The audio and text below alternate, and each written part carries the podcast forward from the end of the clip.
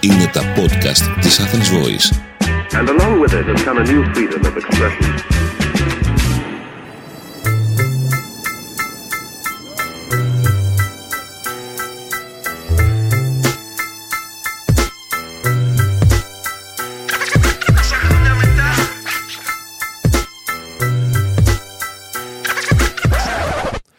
Γεια σας, είμαι ο Παύλος Τουμπέκης και σας καλωσορίζω στο δεύτερο επεισόδιο του podcast «Με αυτά μεγαλώσαμε» που ακούτε στο Spotify από την Ιντερνετική συχνότητα της Athens Voice. Αρχικά να σας ευχαριστήσω για όλα τα μηνύματα υποστήριξης που έλαβα μετά το πρώτο επεισόδιο στο οποίο ασχοληθήκαμε με την πρεμιέρα του Big Brother, του πρώτου reality εγκλισμού που έπαιξε στην ελληνική τηλεόραση και σήμερα συνεχίζουμε με ένα ακόμη γεγονός που έχει διαμορφώσει το ελληνικό pop culture και όπως έχετε καταλάβει από τον τίτλο δεν είναι άλλο από τη μέρα που βγήκε το Gucci φόρεμα. Γιώργο, γράφουμε, είσαι έτοιμος; Πάντα.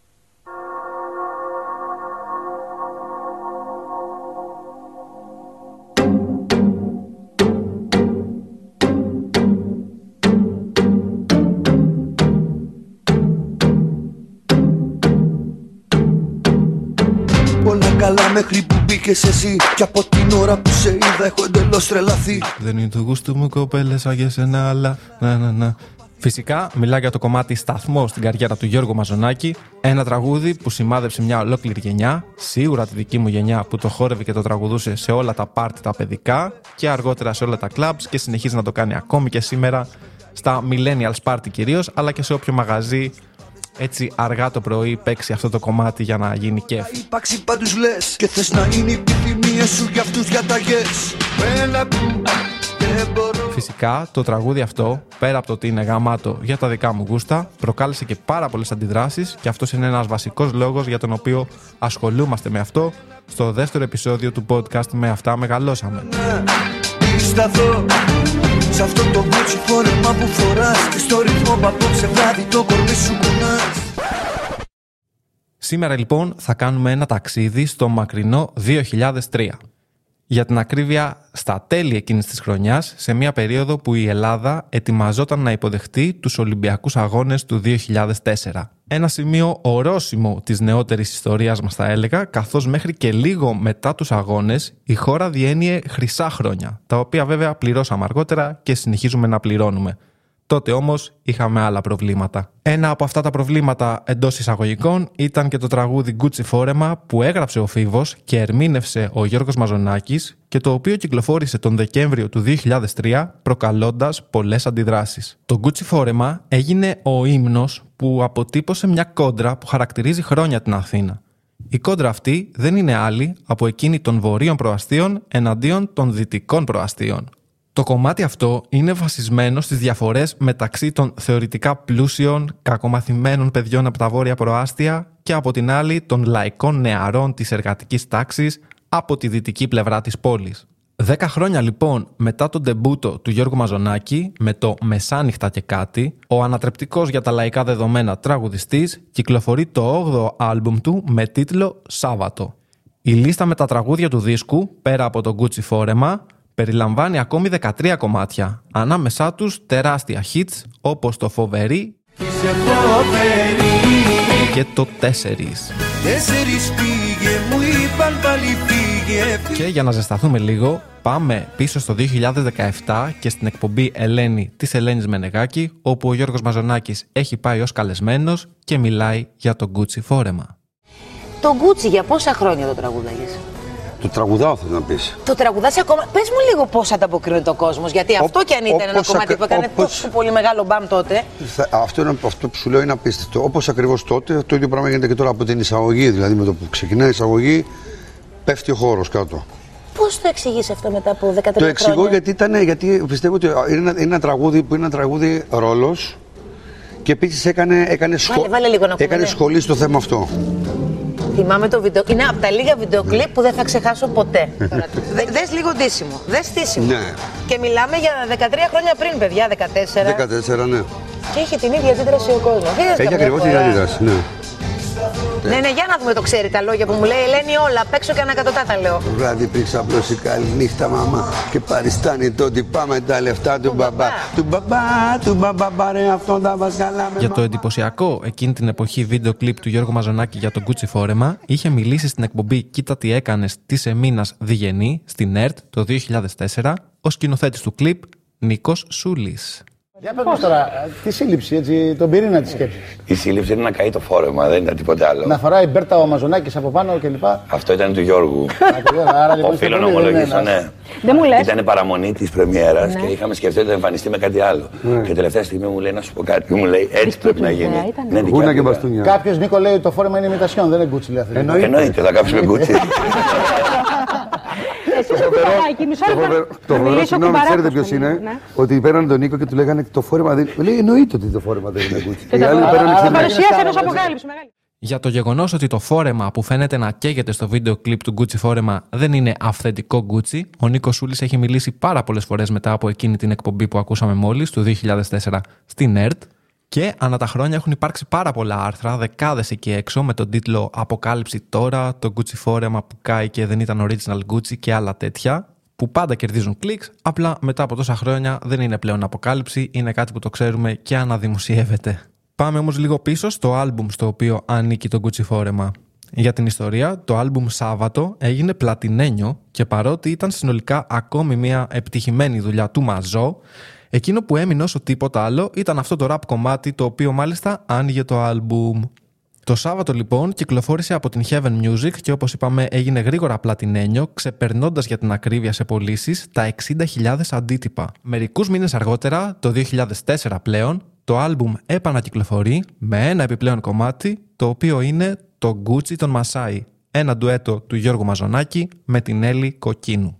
Λοιπόν, Γιώργο, ξέχασε ότι έγινε σε παρακαλώ και όταν ακούσεις τον αρχηγό των Μασάι, εσύ ξεκίνα να τραγουδάς το Gucci. Όλα καλά μέχρι που μπήκες εσύ Κι από την ώρα που σε είδα έχω γελώσει τρελαθεί Δεν είναι του γούστου με κοπέλες σαν και σένα Αλλά κάτι έχω πάθει τελευταία και δεν είμαι καλά Μα έλα που δεν μπορείς πλέον να αντισταθείς Σ' αυτό Σίγουρα, ένα από τα πράγματα που είχε κάνει επίσης εντύπωση εκείνη την εποχή ήταν ότι ένας λαϊκός τραγουδιστής έκανε ραπ. Ωστόσο, αυτό είναι κάτι που προσωπικά δεν μου είχε κάνει τρομερή εντύπωση, με την έννοια ότι ο Μαζονάκης, ας πούμε συγκεκριμένα, πριν από κάποια χρόνια, το 1999, είχε κυκλοφορήσει μαζί με τους Going Through το Θέλω να γυρίσω στα παλιά.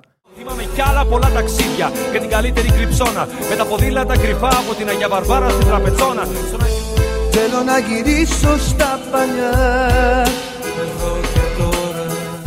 Στο οποίο ο Μαζονάκης προφανώς δεν έκανε ραπ, ωστόσο είχε φανεί από τότε ότι του άρεσε να πειραματίζεται και συγκεκριμένα με τη ραπ μουσική. τους, Μα ποτέ μου δεν ξεχνώ την παλιά τη γειτονιά μου. Γιατί στο φαγκάκι της πλατείας έχω χαράξει τα όνειρά μου. Το στίχο ποιος το λέγανε. Ναι, ποιος έχει γράψει. Ο Φίβος Ο Φίβος; Το στίχο. Και τη μουσική, ε. και τη μουσική. Όπως είπαμε και στην αρχή του επεισοδίου, η στίχη και η μουσική του Gucci φόρεμα ήταν γραμμένη από τον Φίβο. Πώς του ήρθε του Φίβου και το σκέφτηκε και στο πρότεινε, γιατί και αυτό Γνωρίζοντάς με. ανατρεπτικό ήταν ρε εσύ. για- Γνωρίζοντάς με ο Φίβος το, το έκανε αυτό. Εσένα το στο παρουσίασε; Έπαθα πλάκα. Αλήθεια πες μου. Έπαθα πλάκα. Α, να, παίζουμε και λίγα πλάνα, μπράβο. Αφήστε το λίγο να βλέπουμε. Έπαθα πλάκα όταν μου το Έλα, έβαλε. ρε, Γιώργο. Έπαθα πλάκα. Ε, ήτανε, ήταν διαφορετικό και κόντρα σε ό,τι έχεις Έπαθα κάνει. πλάκα. Δεν μπορείς να δημιουργήσεις έπαθα.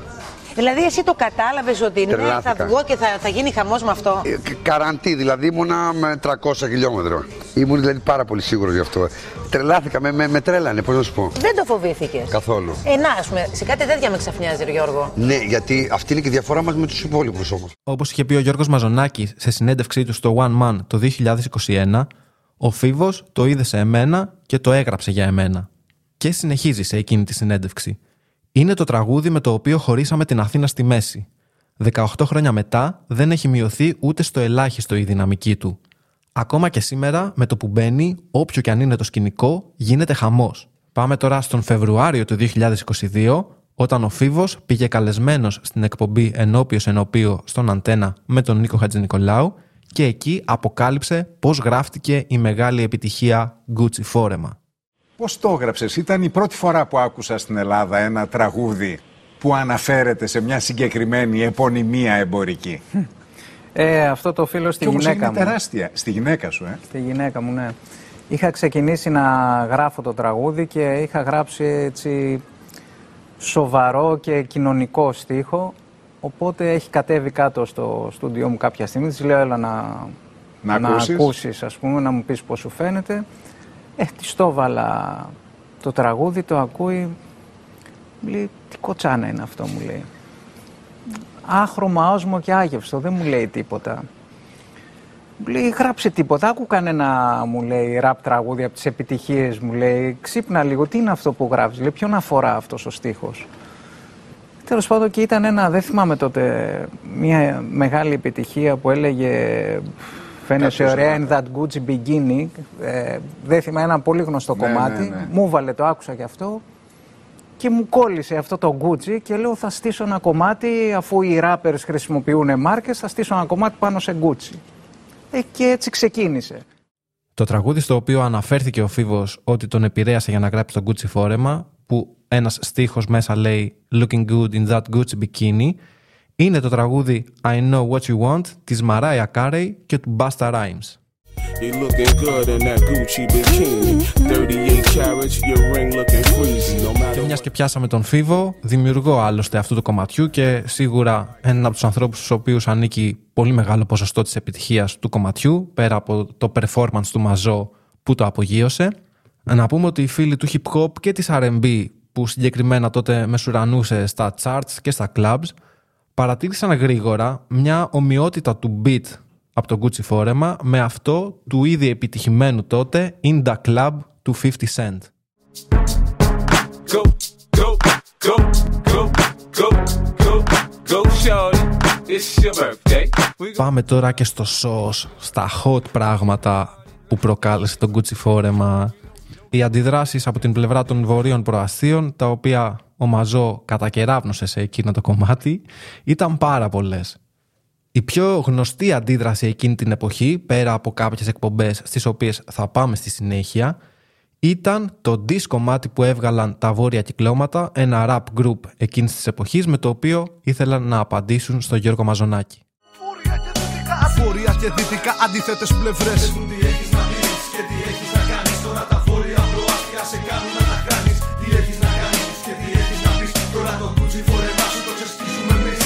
Κατά τη γνώμη μου, μία ακόμη επιτυχία του Gucci φόρεμα ήταν το πόσο πολύ διείσδησε μέσα στην hip hop κοινότητα εκείνης της εποχής με τις αντιδράσεις που προκάλεσε όλο τον τόρο αυτό και φυσικά τη συζήτηση που δημιούργησε και με την οποία ασχολούνταν για πολύ καιρό και άνθρωποι μέσα από τη rap κοινότητα.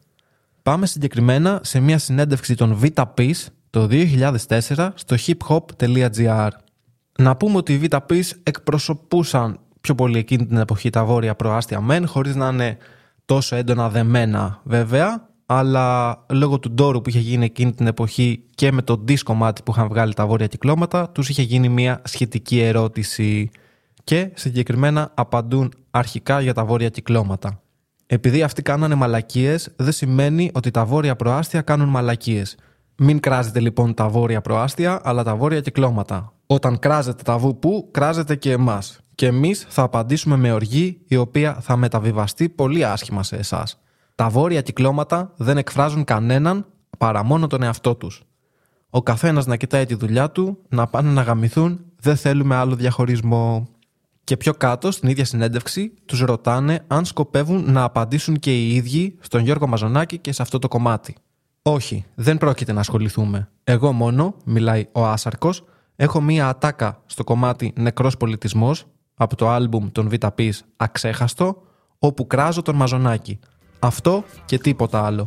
Έχουμε πολύ πιο σημαντικά πράγματα να πούμε. Με πισίνα και Mercedes Έχω λεφτά να φάνε γκόμενες Να κάνουν τα λαβέρια με κόκα και να λαδώνουν δικαστές Μαζονάκι ο χρόνος κυλάει σαν κινούμενο Συνεχίζοντας με τις αντιδράσεις από την hip hop κοινότητα εκείνης της εποχής, πάμε σε ακόμη ένα disc κομμάτι και συγκεκριμένα το Οδύ εις το Gucci φόρεμα που έβγαλαν η Αρτέμις και Ευθύμης γνωστοί από τους TXE ή αλλιώς Terror X Crew Αρτέμι, ευθύμη, έτοιμη; Πάντα. Φουσώνει και καλά θες να μας φας τη δουλειά; Αρχίζω κι εγώ να τραγουδώ λαϊκά Μα έλα μου, δεν μπορώ Να ακούω καθένα στο μακρύ και το κοντό Το κομμάτι Οδύ εις το Gucci φόρεμα κυκλοφόρησε λοιπόν το 2004 μέσα σε ένα CD single των Αρτέμι και Ευθύμη και ήταν ουσιαστικά μια απάντηση, ένα battle κομμάτι, ένα diss κομμάτι απέναντι στο γνωστό κομμάτι του Μαζονάκη και του Φίβου. Δεν ξέρω αν έχεις περηφάνεια, αν έχεις λόγο τιμή. Σίγουρα πάντως έχεις απουσία αισθητική. Βαστούν παλτό, θυμίζεις Αμερικανό, μας το πω. Το στυλ σου είναι κατάλληλο για τον καρνάβαλο και το τραγούδι αυτό δεν είναι. Επιστρέφοντας στις κόντρες μεταξύ των περιοχών, στις κόντρες μεταξύ των βορείων και των δυτικών προαστίων, στις κόντρες που αναπτύχθηκαν βέβαια μετά το κομμάτι, αλλά και οι οποίες προπήρχαν και πυροδότησαν, αν θέλετε, και τη δημιουργία αυτού του κομματιού. Είπαμε στην αρχή αυτού του podcast ότι το Gucci φόρεμα κυκλοφόρησε το 2003, τέλη του 2003, το τρελό buzz έγινε το 2004. Είναι εντυπωσιακό το γεγονός ότι ακόμη και κάποια χρόνια αργότερα, δηλαδή το 2008, το 2009, το 2010, υπάρχουν εκπομπές στην τηλεόραση που ασχολούνται ακόμα με αυτό το θέμα, κυρίως με τις κόντρες και τις διαφορές δυτικών και βορείων προαστίων, στις οποίες εκπομπές όμως με αυτή τη θεματική πάντα έχει κάποιο ξεχωριστό ρόλο το Gucci φόρεμα, αυτό το κομμάτι του Μαζονάκη. Έχουν γίνει τραγούδια τα οποία έχουν μιλήσει για τη διαφορά των δυτικών και των βόρειων προαστίων. Πάμε να ακούσουμε ένα απόσπασμα από μια εκπομπή του 2010 στον Αντένα, το «Αξίζει να το δεις» που παρουσίαζε η Τατιάνα Στεφανίδου και η οποία είχε καλέσει εκπροσώπους και των βορείων και των δυτικών προαστίων για να κοντραριστούν on κάμερα και να παράξουν περιεχόμενο. Δυτικά προάστια. Πιο μαζικά, πιο θορυβόδη, πιο εκδηλωτικά. Βόρεια προάστια. Πιο συγκρατημένα, με μια άλλη, μ, πώς να το πω, στάση ζωής. Φινέτσα λένε οι ίδιοι.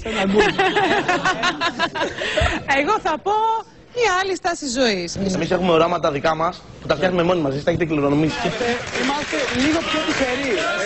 Δύο χρόνια πιο πριν, το 2008, στο Star, η Άννα Δρούζα είχε μια εκπομπή με τον τίτλο «Μπορώ» και η οποία ασχολήθηκε ξανά με τη θεματική δυτικά versus βόρεια προάστια και μάλιστα σε εκείνη την εκπομπή υπήρχαν και κάποιοι εκπρόσωποι της hip-hop κοινότητας όπως ο Tiny Jackal, όπως ο Ominous, όπως ο Killa P, ο Παύλος Φίσας και οι οποίοι μίλησαν και για το hip-hop και για τις κοινωνικές διαφορές αν θέλετε βορείων και δυτικών προαστίων και μάλιστα σε ένα σημείο έτσι προς το κλείσιμο της εκπομπής ο Tiny Jackal λέει κάτι τύπου πώς θέλετε να μάθουν το real hip hop όταν αναφέρεστε σε αυτή τη μουσική και παίζετε μόνο Νίβο και Μαζονάκι ας πούμε. Κάνατε βίντεο, κάνατε βίντεο για το συγκεκριμένο θέμα. Ναι. Το μόνο hip hop κομμάτι που άκουσα ήταν ε, του, Νίβ- του Νίκου του Βουρλιώτη και Ναι. το Gucci φόρμα του Μαζονάκη. Ε, πώς θα τα ακούσουν τα κομμάτια, πώς θα την μάθουν αυτή τη μουσική; Όταν οι εταιρείες δεν τα βγάζουν ποτέ. Βγάζουν μόνο αυτό το που θέλουν να ακούσουν. Το Gucci φόρεμα, να πούμε ότι πέρα από όλα τα άλλα, ενέπνευσε και μία σειρά που ήταν βασισμένη ουσιαστικά στο story από το κομμάτι του Γιώργου Μαζονάκη. Η σειρά αυτή ήταν ο εραστής δυτικών προαστίων που παίχτηκε στο Mega Channel τη σεζόν 2004-2005. Ήταν μια αισθηματική κομμεντή η οποία πραγματευόταν τον έρωτα ενός κοριτσιού από τα βόρεια προάστια με έναν αλήτη από τα δυτικά.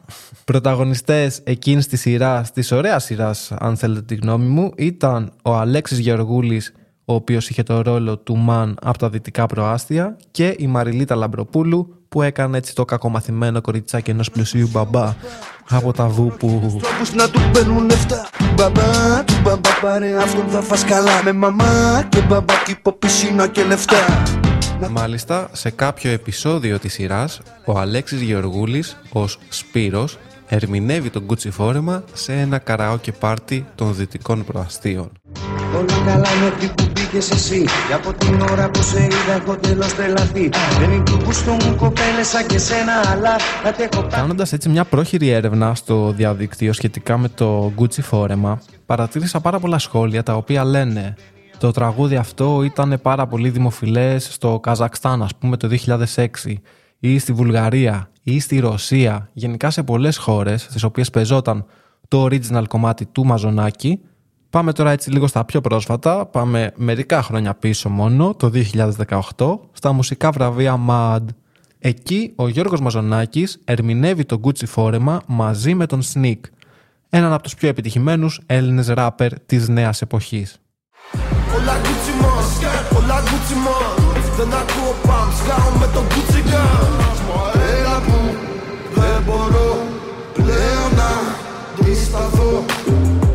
Και πάμε περίπου ένα χρόνο πριν, τον Φεβρουάριο του 2023 και συγκεκριμένα στις 14 Φεβρουαρίου, την ημέρα των ερωτευμένων του Αγίου Βαλεντίνου, όταν ο Γιώργος Μαζονάκης αποδέχτηκε την πρόσκληση της Διευθύντριας των Γυναικείων Φυλακών Κορυδαλού και πραγματοποίησε εκεί μια εμφάνιση κατά την οποία ερμήνευσε πολλές από τις επιτυχίες του, ανάμεσα στις οποίες φυσικά και το Gucci φόρεμα. Θέλω να σας πω ότι είναι πολύ μεγάλη μου τιμή που με έχετε καλέσει εδώ σήμερα και είμαι το πρόσωπο μέσα από τα κάγκελα για σας. Ένα που Λέωνα Λοιπόν, είμαστε μια ανάσα πριν από το κλείσιμο αυτού του δεύτερου επεισοδίου του podcast «Με αυτά μεγαλώσαμε» και ας κάνουμε έτσι ένα conclusion. Εγώ θα μείνω στο γεγονός ότι είναι ένα κομμάτι το οποίο έχει χαραχτεί στην καρδιά μου ή μάλλον καλύτερα στη μνήμη μου, στην παιδική μου μνήμη, διότι ήταν από τα hits που έπαιζαν στα παιδικά πάρτι που κάναμε τότε στα σπίτια. Ακόμη και σήμερα με το που θα ακούσω έτσι τα πρώτα σημεία του beat ε, του φίβου μπαίνω σε battle mode. Ξέρω σχεδόν όλους τους στίχους απ' έξω, μου αρέσει πάρα πολύ, πιστεύω είναι ένα κομμάτι που στιγμάτισε έτσι μια γενιά, ήταν ένα κομμάτι τομή για εκείνη την εποχή, κυρίως επειδή ο Μαζονάκης είχε καθιερωθεί μέχρι τότε ως ένας λαϊκός τραγουδιστής και έχωσε ξαφνικά ραπ, που και το ραπ τότε δεν ήταν όσο τεράστιο είναι σήμερα. Δεν ξέρω αν θα υπήρχε κάποιος άλλος πέρα από το Μαζονάκη που θα μπορούσε να το ερμηνεύσει τόσο καλά και να το εκπροσωπήσει. Επίσης, α, μία απορία που έχω, ευτυχώς που το θυμήθηκα. Σε κάποια φάση ο Μαζονάκης στο κομμάτι λέει «Ναι, ναι, ναι, και εγώ απ' την άλλη πως το κάνω μες στην Κεσαριανή» που η Κεσαριανή δεν είναι δυτικά προάστια, αν το καλοσκεφτείς. Θα ήθελα πάντως να μάθω αν κάποιος το ξέρει γιατί αναφέρθηκε το Κεσαριανή μέσα στο κομμάτι, ενώ η Κεσαριανή δεν ανήκει στα δυτικά προάστια. Επίσης κάτι άλλο που θέλω να πω πριν κλείσουμε είναι ότι προσωπικά δεν μπήκα ποτέ σε φάση να ερμηνεύσω ρε παιδί μου τόσο ειδικά το Gucci φόρεμα γιατί έχω διαβάσει άρθρα που μιλάνε για το πώς ας πούμε στιγμάτιζε τον καταναλωτισμό, τη ματαιοδοξία, τις κόντρες μεταξύ των οριοθετημένων περιοχών της Αθήνας και μπλα μπλα μπλα. Συμφωνώ σε όλα αυτά, απλά είναι ένα κομμάτι, το ακούμε, χορεύουμε, βαϊμπάρουμε. Σίγουρα όμως ανέδειξε ένα από τα θέματα που υπήρχαν έντονα εκείνη την περίοδο και ήταν αυτές οι κόντρες μεταξύ δυτικών και βορείων προαστίων. Ελπίζω να τα έχουμε ξεπεράσει πλέον αυτά σήμερα. Ελπίζω να σας άρεσε και εσάς πάρα πολύ αυτό το δεύτερο επεισόδιο του podcast «Με αυτά μεγαλώσαμε». Είμαι ο Παύλος Τουμπέκης. Μας ακούτε στο Spotify από την ιντερνετική συχνότητα της Athens Voice, όπως μου αρέσει να λέω πλέον. Έχω ήδη στα σκαριά το τρίτο επεισόδιο το οποίο είναι φοβερά καυτό και το μόνο έτσι τυράκι που μπορώ να δώσω είναι ότι έχει να κάνει με μουσική. Να δώσω και το όνομα. Όχι, δεν θα το δώσω, αλλά είναι huge.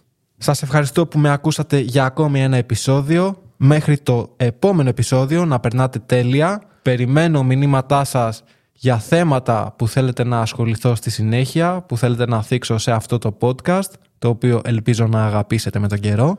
Από μένα να περνάτε όμορφα, τα φιλιά μου και τα λέμε στο επόμενο «Με αυτά μεγαλώσαμε».